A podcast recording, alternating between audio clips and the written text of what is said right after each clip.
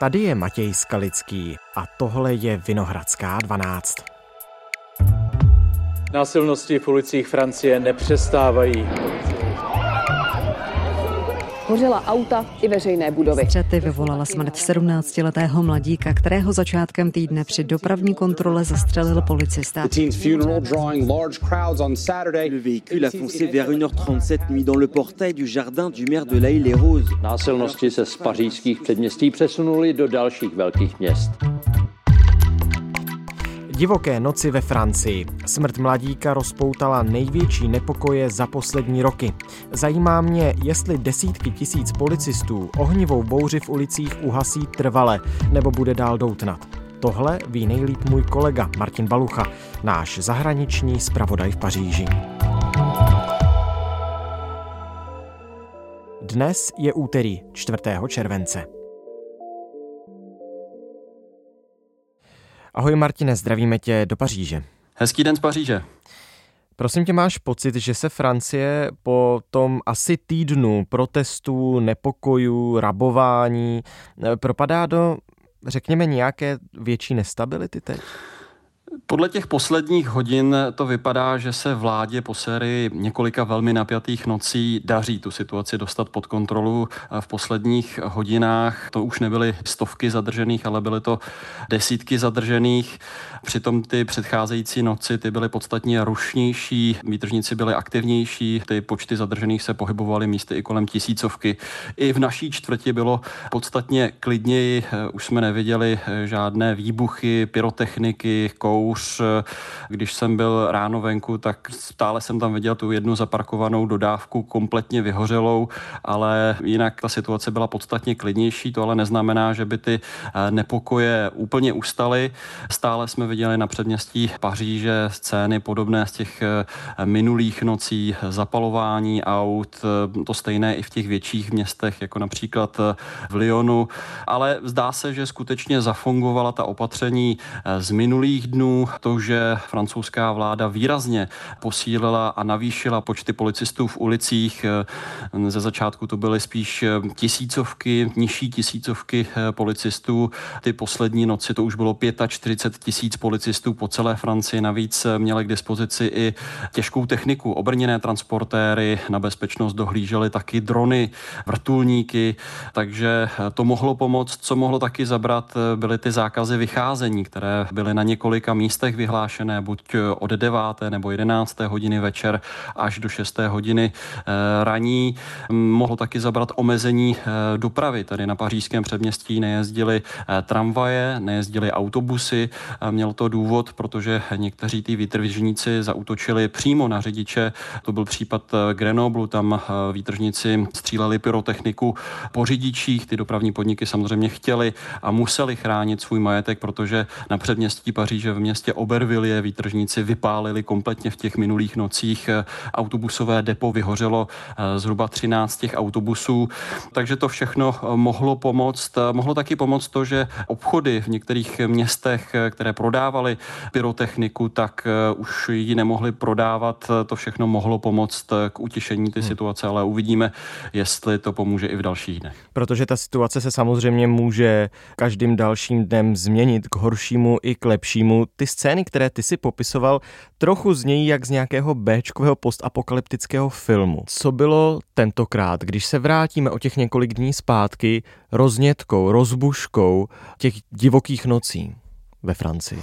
Tou rozbuškou, prvotní rozbuškou byla smrt 17-letého mladíka.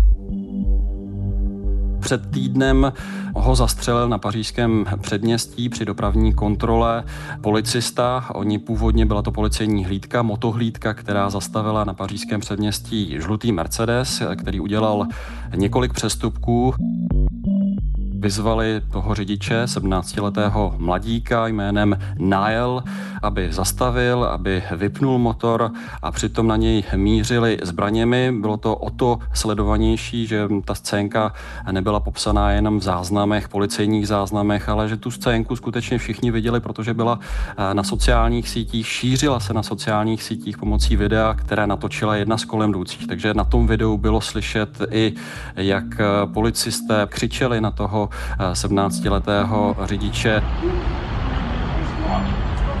varovali ho. Ten nakonec neuposlechl, rozjel se, jeden z těch policistů vystřelil ten 17-letý mladík několik minut na to zemřel.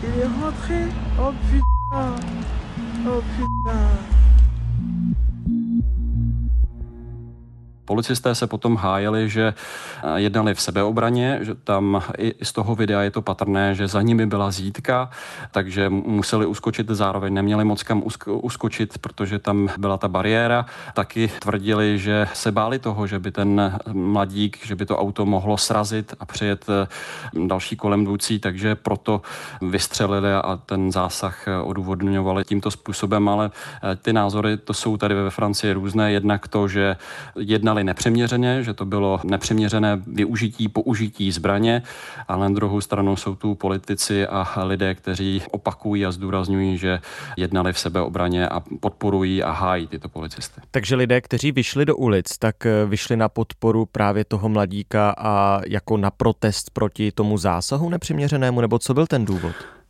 Mm, tím prvotním důvodem, ano, bylo vyjádření podpory té rodině toho zastřeleného mladíka, ale i ta rodina samotná, babička toho 17-letého mladíka tvrdí, že ta smrt jejího vnuka se stala pouze záminkou těmto výtržníkům pro rabování, pro ničení majetku. Ils ont fait ça le prétexte de Naël. No, Právě tato babička vyzvala eh, ty eh, výtržníky, aby ukončili nepokoje. Mluvila taky o tom, že eh, nemá smysl pokračovat, že nemá smysl ničit autobusy, které využívají právě lidé na předměstí.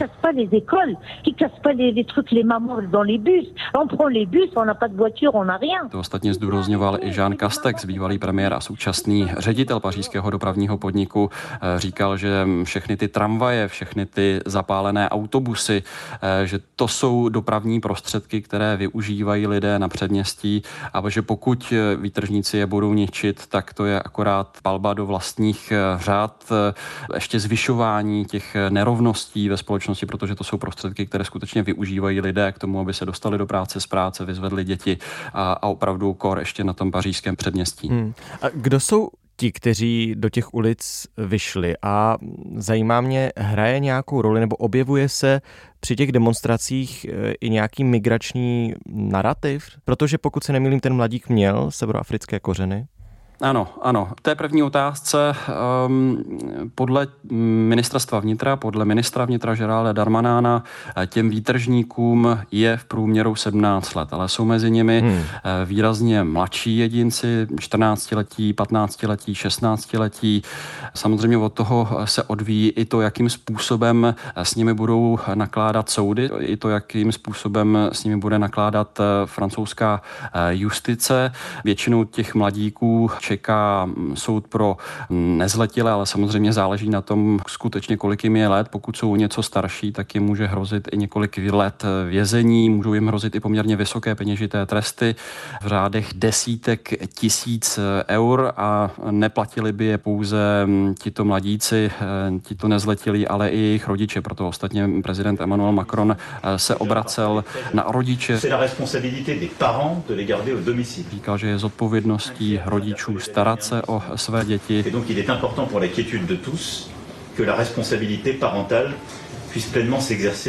A i e, z toho důvodu vlastně byly i na sociálních sítích vidět vlastně scény, jak někteří rodiče chytli e, své děti doslova za uši a vedli je k autu a snažili se je přimět vlastně zastavit ty nepokoje.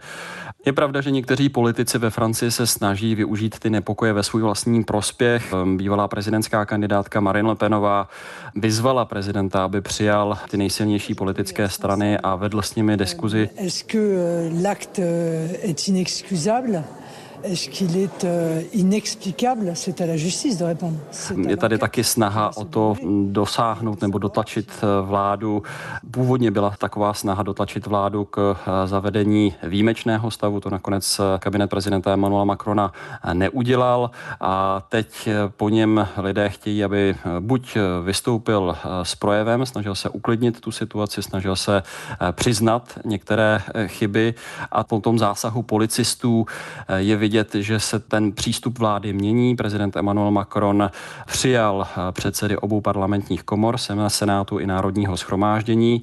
Prezident Emmanuel Macron má taky přijmout 220 starostů, jejichž města byly v hledáčku nebo byly poškozené těmi výtržníky. Dobře, a teď zpátky ještě která, k té mé původní eh, druhé otázce nebo té druhé části té otázky, totiž zda se nějakým způsobem při těch protestech, rabování objevuje ten migrační narrativ. If. Objevuje se migrační narrativ eh, v tom smyslu, že ten mladík, kterého policisté eh, zastřelili, skutečně měl severoafrické kořeny, ale eh, spousta politiků tady zdůrazňuje, že to není problém jenom migrace, že by bylo velmi zjednodušující zaškatulkovat ten současný problém, ty současné nepokoje pouze pod termíny migrace a nezvládnutá imigrace.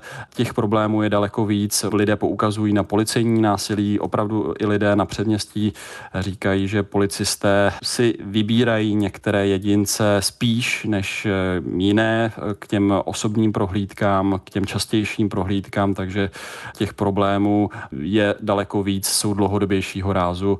A rozhodně nejde mluvit jenom o tom, že by to bylo jenom o imigraci, migraci nebo nezvládnuté integraci. Když jsi mluvil o tom, že budou přijati starostové těch asi 220 měst, eh, kde došlo k nějakým potičkám nebo k nějakým protestům, tak já jsem si vzpomněl na jeden příběh, o kterém jsem četl ve zprávách. Totiž, že na předměstí Paříže v jednom menším městečku tam došlo k útoku na dům jednoho eh, starosty a snad byla zraněná i jeho manželka, jedno z jeho dětí. Vyšetřuje to policie tuhle tu událost? Ano, to se stalo o víkendu. Eh, výtržníci zapálili auto na předměstí Paříže a poslali ho na dům toho starosty. Tím přímo ohrozili manželku toho starosty a dvě děti. Dvě děti ve věku od pěti do sedmi let. Ten starosta nebyl doma, protože v noci řešil právě ty nepokoje eh, na předměstí Paříže a v dalších částech. Žena po tom, co slyšela ty eh, zvuky, ten ruch, viděla plameny, tak Eh, vzala děti a přes zahradu odběhli, schovali se eh, při tom útěku, ale se vážně zranila na noze, měla by snad mít eh, zlomenou holení kost. Ten incident, tento útok policie vyšetřuje, vyšetřuje ho jako o pokus o, o vraždu. Premiérka Elizabeth Bornová velmi důrazně odsoudila tento útok. L'auteur du coup de feu est en garde à vue et je souhaite comme chacun que la vérité puisse être faite au plus vite. Taky navštívila toho eh, starostu. Ten starosta ostatně taky vystoupil v televizi TF1. Jednak eh, řekl, že není možné eh, ustoupit těm výtržníkům a taky volal po posílení městské policie. Říkal, že je potřeba jednak posílit její řady, dodat jim lepší techniku a zdůrazňoval, že potom starostové volají dlouhodobě.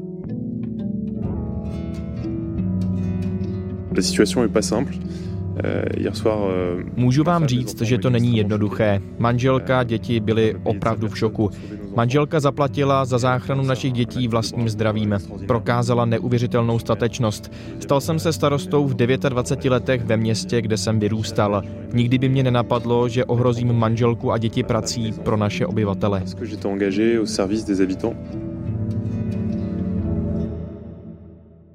Kvůli těm rozsáhlým nepokojům ve Francii Emmanuel Macron rušil i svou cestu do Německa.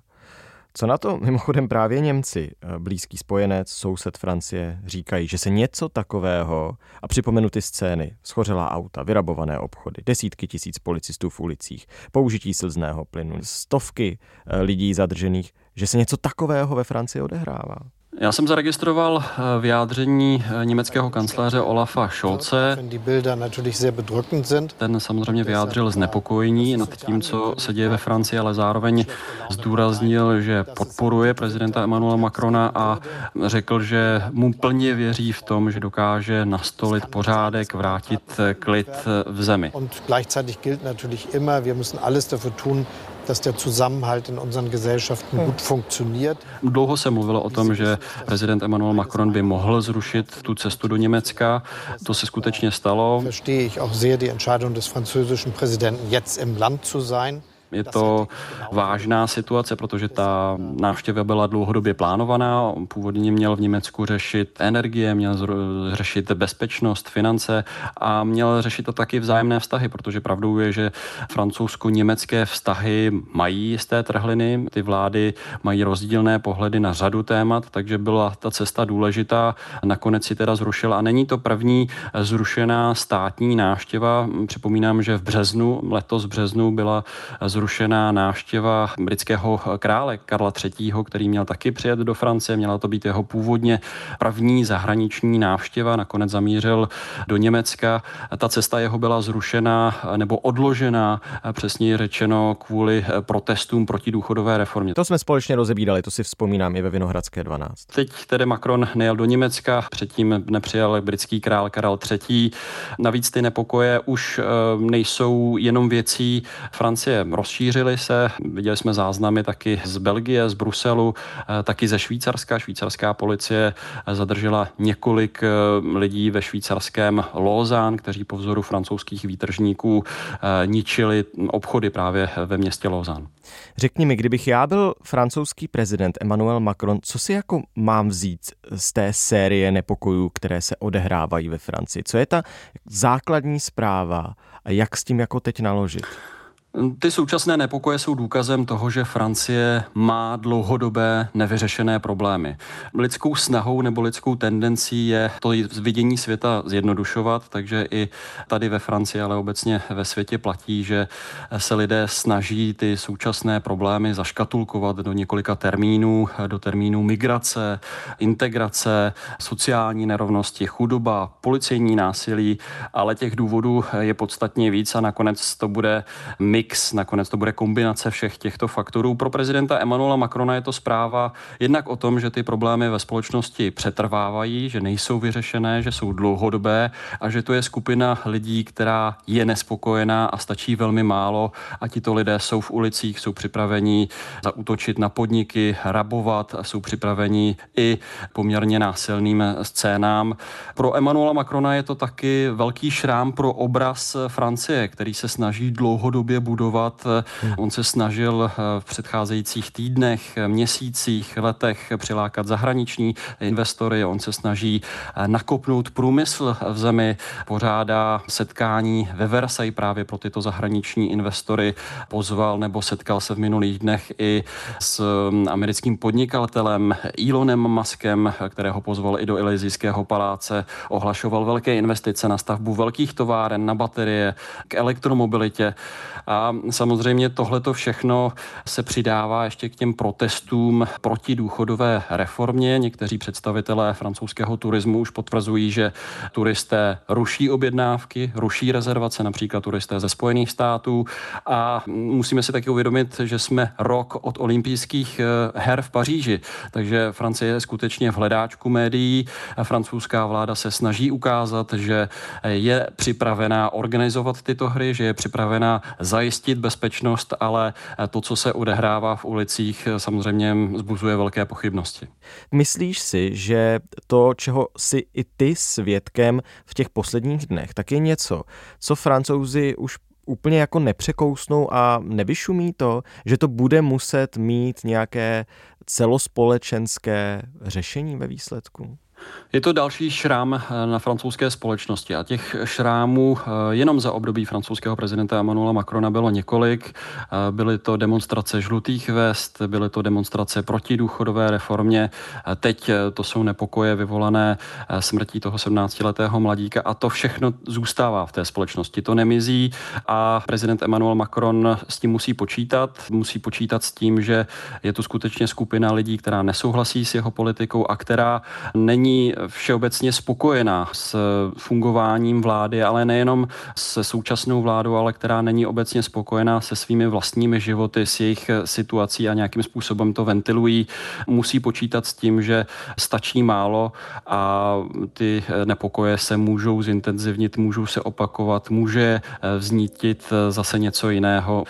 Faktem je, že francouzská společnost má spoustu dlouhodobých problémů, které nejsou vyřešeny nevyřešené a které probublávají na povrch a ta smrt 17-letého mladíka byla v jistém slova smyslu skutečně jenom rozbuškou, ne původcem těch problémů. Tak já ti moc děkuji, Martine, že jsme si o tom mohli popovídat a že si mi vyjasnil spoustu věcí, co se právě teď ve Francii děje.